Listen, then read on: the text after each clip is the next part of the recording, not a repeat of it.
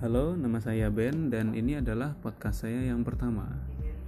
Podcast saya yang pertama, saya akan menjabarkan beberapa podcast yang sebelumnya sudah pernah saya dengarkan. Yang pertama itu Navigating Your Career to the Top dari Ronald Surapraja.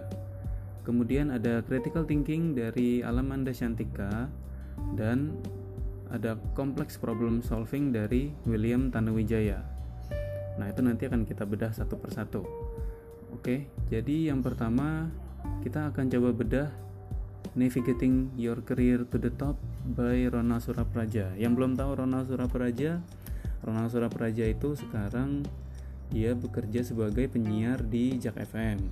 Sebelumnya yang pernah kenal acara Extravaganza, nah dia ada di situ juga sebelumnya jadi dulu acara extravaganza ini cukup ngehits ya tapi Ronald sendiri mengakui bahwa sebenarnya profesi dia itu atau passion dia itu adalah sebagai penyiar radio. Ronald itu dia ingin disebut sebagai seorang seniman. Nah menurut dia seniman itu adalah orang yang berkarya dan tidak dibatasi medianya. Jadi dia melakukan berbagai macam pekerjaan seniman yaitu contohnya penyiar lalu dia juga mencintai musik. Lalu dia juga menjadi produser. Kemudian dia juga menulis buku macam-macam pokoknya. Dan itu menurut Ronald adalah uh, pekerjaan seniman. Lalu bagi Ronald juga radio itu adalah passion.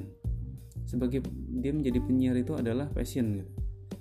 dan uh, kerjaan yang paling menyenangkan itu menurut Ronald adalah hobi atau passion yang dibayar. Jadi dia sekarang bekerja sebagai penyiar radio itu uh, adalah hobi dan passionnya dia yang dibayar dan itu dan itu menjadi pekerjaan yang paling menyenangkan buat Ronald. Kemudian yang kedua itu Ronald itu dia punya prinsip kerja pakai hati. Nah prinsip kerja pakai hati ini menurut Ronald akan membuat suasana lebih menyenangkan. Kemudian kita bekerja juga lebih enjoy lebih ikhlas dan insya Allah lebih berkah. Dan di sini ada empat poin yang ditekankan yaitu pertama kerja keras kerja cerdas kerja tuntas dan yang terakhir kerja ikhlas. Nah kerja keras itu apa sih? Kerja keras itu menurut Ronald adalah sebagai pondasi awal dari kita berkarir. Mau nggak mau itu kerja keras itu harus gitu. karena untuk meniti karir yang lebih baik ke depannya kita harus uh, melewati tahap bekerja keras. Kemudian bekerja cerdas itu menurut Ronald adalah bisa dirangkum sebagai bisa dirangkum seperti earn more tapi effortlessly. Jadi kita sekarang bisa um, mendapatkan penghasilan lebih tapi dengan usaha atau usaha atau tenaga yang uh, secukupnya gitu. Jadi kita nggak kerja rodi atau nggak kerja keras seperti sebelumnya kemudian ada kerja tuntas. Kerja tuntas itu adalah menyelesaikan semua pekerjaan yang dilakukan gitu sampai tuntas. Sehingga tidak ada beban atau PR kemudian yang terakhir adalah kerja ikhlas. Nah, kerja ikhlas ini penting nih karena ini yang membuat uh, pekerjaan itu terasa menyenangkan, kemudian menjadi berkah gitu. Dan ya insya Allah pintu rezekinya akan lancar dari bekerja secara ikhlas gitu. Kemudian Ronald juga menekankan selalu meng-highlight proses bukan hasil. Nah, ini penting nih kadang-kadang orang itu kan dia selalu melihat hanya hasil dan tidak terlalu menghargai bagaimana proses sehingga tercapai hasil yang sudah ada gitu. Tapi yang harus ditekankan itu sebenarnya adalah proses karena proses itu adalah perjalanan panjang sebelum kita mencapai uh, hasil yang kita inginkan gitu. Contohnya eh, bisa diibaratkan hasil yang kita inginkan itu seperti uh, iceberg atau gunung es. Hasil itu yang terlihat di atas permukaan laut, tetapi prosesnya itu adalah yang di bawahnya dan yang di bagian bawahnya gunung es itu jauh lebih besar daripada yang ada di puncaknya gunung es. Seperti itu. Kemudian ini menarik nih yang yang selanjutnya yaitu thinking without the box jadi ide kreatif itu bisa datang dari mana aja. Dari kita membuka mata membuka hati membuka telinga itu nggak ada batasan pokoknya ide kreatif itu. Nah ide kreatif ini untuk menjadi lebih kreatif itu kita harus punya banyak referensi. Nah referensi-referensi itu bisa dapat dari mana? Nah bisa dapat dari insight atau side story kemudian dari knowledge juga tapi sekarang yang paling penting itu knowledge itu bisa dilatih bisa diasah tapi side story atau value yang didapat dari story itu nah itu yang jarang jadi itu konsep dari thinking without the box. Lalu nah karena Ronald ini kita tahu dia super sibuk ya. Jadi dia itu pasti dong harus bisa menempatkan prioritas. Bagaimana caranya dia membagi waktu? Nah, menempatkan prioritas itu yang pertama adalah keluarga dulu yang paling utama Nah, setelah keluarga selesai, maka kita bisa mengatur uh, prioritas untuk kegiatan lain seperti bekerja dan beraktivitas lainnya seperti olahraga atau melakukan hobi gitu. Tapi keluarga itu paling utama. Nah, setiap orang itu punya spesialisasi masing-masing gitu. Jadi daripada kita saling menghina atau menjatuhkan gitu, mending saling belajar gitu kemudian konsisten dan terus melatih diri karena setiap orang yang belajar itu dia harus terus mengasah dirinya, melatih dirinya sehingga menciptakan konsistensi. Nah, caranya bagaimana? Ini pertama kita bisa mengenali diri apabila ingin sukses gitu. Kemudian memaksimalkan potensi diri gitu.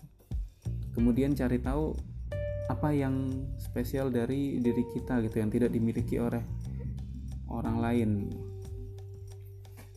kemudian do your best fokus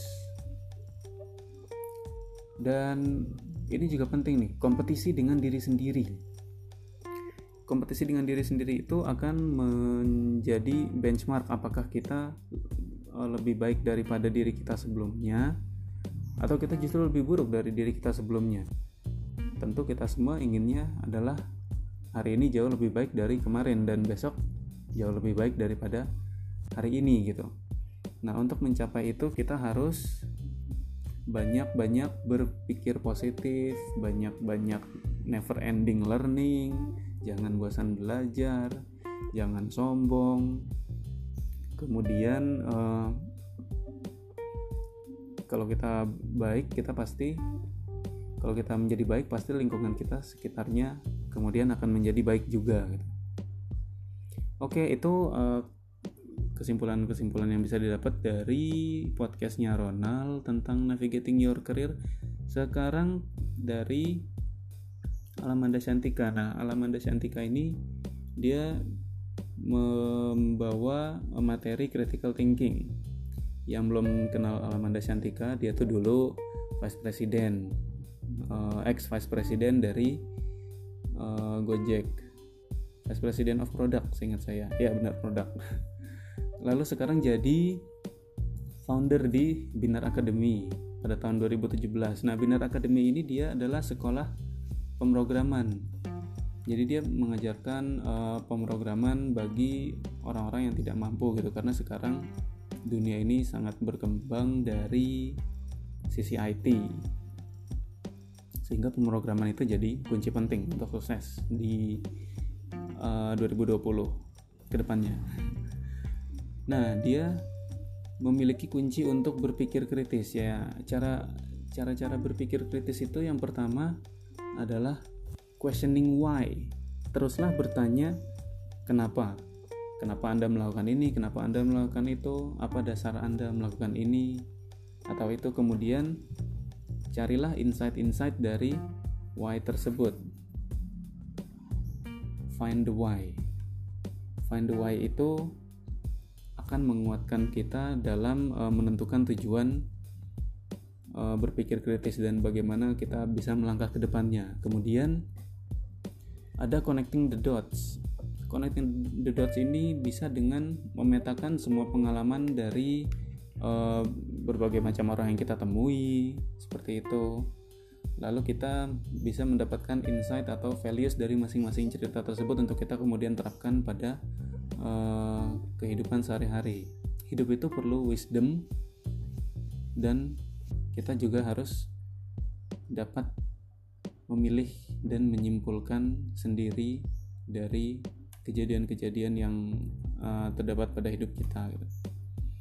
Kemudian ada berpikir kritis dan empati ini kita harus aware terhadap setiap momen di hidup kita gitu. Jadi uh, dari sini kita bisa kemudian mendapatkan uh, mendapatkan insight atau mendapatkan values bahwa kita bekerja itu uh, harus aware terhadap semua kejadian di hidup kita. Kita juga bekerja itu bukan berdasarkan takut oleh atasan namun karena banyak orang yang membutuhkan uh, kontribusi kita gitu nah dari situ kita bisa membentuk empati yang bagus. Kemudian kita juga harus membuka pikiran gitu karena itu adalah pekerjaan kita untuk menfilter setiap informasi yang uh, masuk ke dalam diri kita. Kita juga harus membuka hati karena dari informasi-informasi tersebut Nah, dari situ kita bisa kemudian memikirkan mendapatkan cara bagaimana untuk memberikan solusi atau opini yang well thought out cohesive. Dan ingat kita harus selalu agile dan adaptif untuk dapat uh, untuk dapat menjadi pribadi yang kompetitif gitu. Nah, kemudian ada lagi konsep yang diutarakan yaitu tell them why dan show them how. Jadi yang pertama itu seberapa kritis seseorang itu bisa dinilai dari why-nya tadi yang pertama itu. Nah kita harus memberikan uh, kita harus memberikan nilai-nilai dari why tersebut kemudian mem, kemudian menunjukkan bagaimana caranya why why tersebut dapat dijawab dapat diterapkan pada kehidupan sehari-hari. Nah, cara mengajarkan berpikir kritis itu jangan dengan memberitahu mereka apa yang harus dilakukan tetapi tell them why kenapa itu harus dilakukan dan show them how kemudian tunjukkan caranya seperti apa untuk melakukan untuk melakukan hal tersebut gitu. Kemudian ada lagi eh, kesalahan-kesalahan itu kita jangan menganggap sebagai sebuah kegagalan gitu. Kita harus coba dulu gitu. Salah itu ya benar, benar itu ya benar gitu. Kita harus melakukan kesalahan karena kalau kita nggak pernah salah, kita nggak tahu yang mana yang benar gitu nah karena kita udah tahu mana yang benar kita dapat belajar dari kesalahan tersebut untuk mengimprove diri kita sendiri gitu dan ingat jangan pernah takut untuk belajar gitu. kita juga perlu memetakan masalah dan mencari benang merah dari setiap masalah yang kita hadapi gitu contohnya contohnya adalah um, menjabarkan masalah besar menjadi masalah-masalah yang lebih kecil. Kemudian kita kemudian kita set milestones benchmark dari masalah-masalah yang kecil tersebut untuk kemudian membantu kita menyelesaikan masalah yang lebih besarnya. Jadi, keep finding the solution from every problems. Lalu yang kemudian ada melatih prioritas dan mengasah intuisi sama seperti Ronald tadi gitu prioritas ini sangat penting gitu karena kegiatan itu banyak. Kita rasanya ingin mengerjakan semuanya gitu.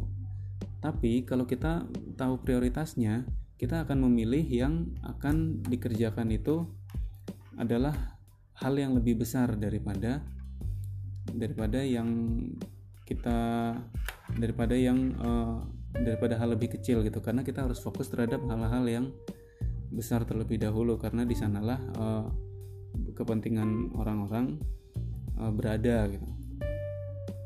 Kemudian dari mengasah critical thinking ini juga akan dapat mempertajam intuisi.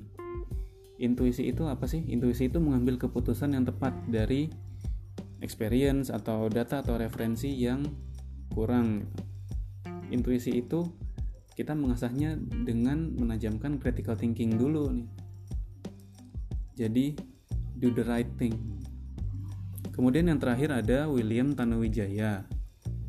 William Tanuwijaya ini foundernya Tokopedia. Dia membawakan uh, konsep mengenai kompleks problem solving. Jadi uh, kita pertama harus menumbuhkan mindset gitu.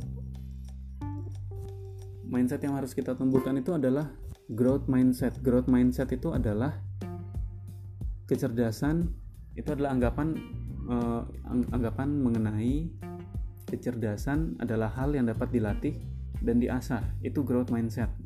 Nah, ini penting sebagai landasan dari kompleks problem solving gitu. Karena kecerdasan itu adalah bisa dilatih dan bisa diasah gitu. Maka kita harus menumbuhkan mindset setiap masalah itu bisa kita selesaikan. Bisa kita uh, menjadi orang yang memberikan solusi dari masalah tersebut gitu. Nah, itu adalah pertama kunci pertama dari kompleks problem solving gitu. Nah kemudian uh, William juga membangun perusahaannya itu tidak dengan cara biasa yaitu dia membangunnya seperti universitas. Dia tuh memiliki budaya kerja di perusahaannya di Tokopedia itu setiap orang harus memiliki ketulusan berbagi seperti seorang guru dan memiliki kerendahan hati dan rasa ingin tahu seperti seorang murid. Sehingga setiap orang itu akan mau dia berbagi kepada teammates-nya atau kepada siapa pun di jajarannya di perusahaan tersebut dan setiap orang itu akan punya harapannya akan punya kerendahan hati serta rasa ingin tahu uh, dan rasa ingin untuk selalu belajar gitu seperti seorang murid gitu. Jadi jadi uh, selalu mengembangkan diri. Karena kita selalu belajar. Kemudian kita harus memiliki keberanian untuk percaya pada diri sendiri dan kita juga perlu kegigihan untuk meraih uh, tujuan-tujuan cita-cita kita gitu. Lalu kita harus dalam menyelesaikan kompleks problem solving ini kita harus yang pertama itu caranya adalah mengidentifikasi masalah. Kemudian kita harus menggali apa kebutuhan dari customer lalu kemudian kita dapat juga melakukan inovasi untuk menyelesaikan masalah dari uh, customer. Berinovasi ini bagus karena ini akan membuat uh, seseorang tetap kreatif. Kemudian William juga memberikan konsep small win dan small failure.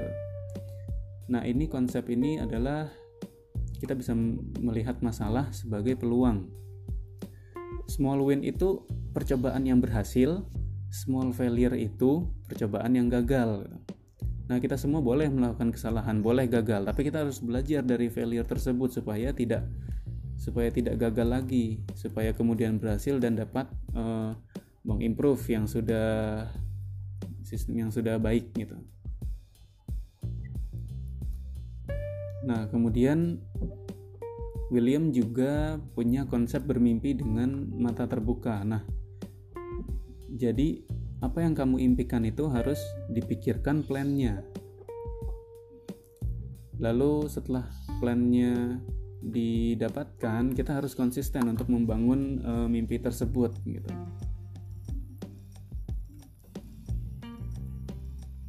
nah dari dari sana kita dapat uh, kemudian membangun growth mindset dan belajar dari kritik gitu. Nah, maksudnya belajar dari kritik ini kita bisa menelaah apabila seseorang memberikan kritik uh, bagi kita gitu. Dan jangan membiarkan orang lain mendikte gitu. Kritikan orang itu bisa berbeda-beda. Hasil bisa berbeda-beda tujuannya gitu dia bisa ingin menjatuhkan kita dia bisa ingin membuat uh, mental kita sedikit down tapi dia juga bisa memberikan kritik yang konstruktif gitu jadi kita harus menelaah kritikan-kritikan tersebut gitu. nah ini konsep yang konsep yang selanjutnya nih menarik nih kita membedakan problem dengan obstacle sekarang nah jadi yang pertama itu manajer menyelesaikan problem. Ini konsep pertama. Manajer menyelesaikan problem, tapi pemimpin menyelesaikan obstacle. Problem diselesaikan, maka kita akan kembali ke titik awal sebelum ada problem tersebut. Tapi jika obstacle diselesaikan, maka akan ada improvement ke arah yang lebih baik gitu. Seperti itu. Manajer itu dia menyelesaikan masalah dengan cepat, tapi pemimpin menyelesaikan masalah dengan mengurai atau menelaah masalah mencari benang merah mencari root cause nah dari situlah didapat apa obstacle-obstacle-nya sehingga yang diselesaikan adalah obstacle-obstacle-nya gitu. Kemudian yang terakhir eh, yang tidak kalah penting adalah membangun kepercayaan gitu. Membangun bisnis itu adalah tentang membangun kepercayaan gitu. Nah, setelah kepercayaan dibangun itu, maka kita dapat uh, kemudian berpondasi dari kepercayaan tersebut untuk melakukan bisnis kita gitu. Sama seperti core, core value-nya Mandiri. Yang pertama itu trust atau kepercayaan. Oke, sekian dari podcast saya hari ini. Terima kasih sudah mendengarkan uh, saya harap podcast yang cukup singkat ini bermanfaat dan sampai jumpa di podcast selanjutnya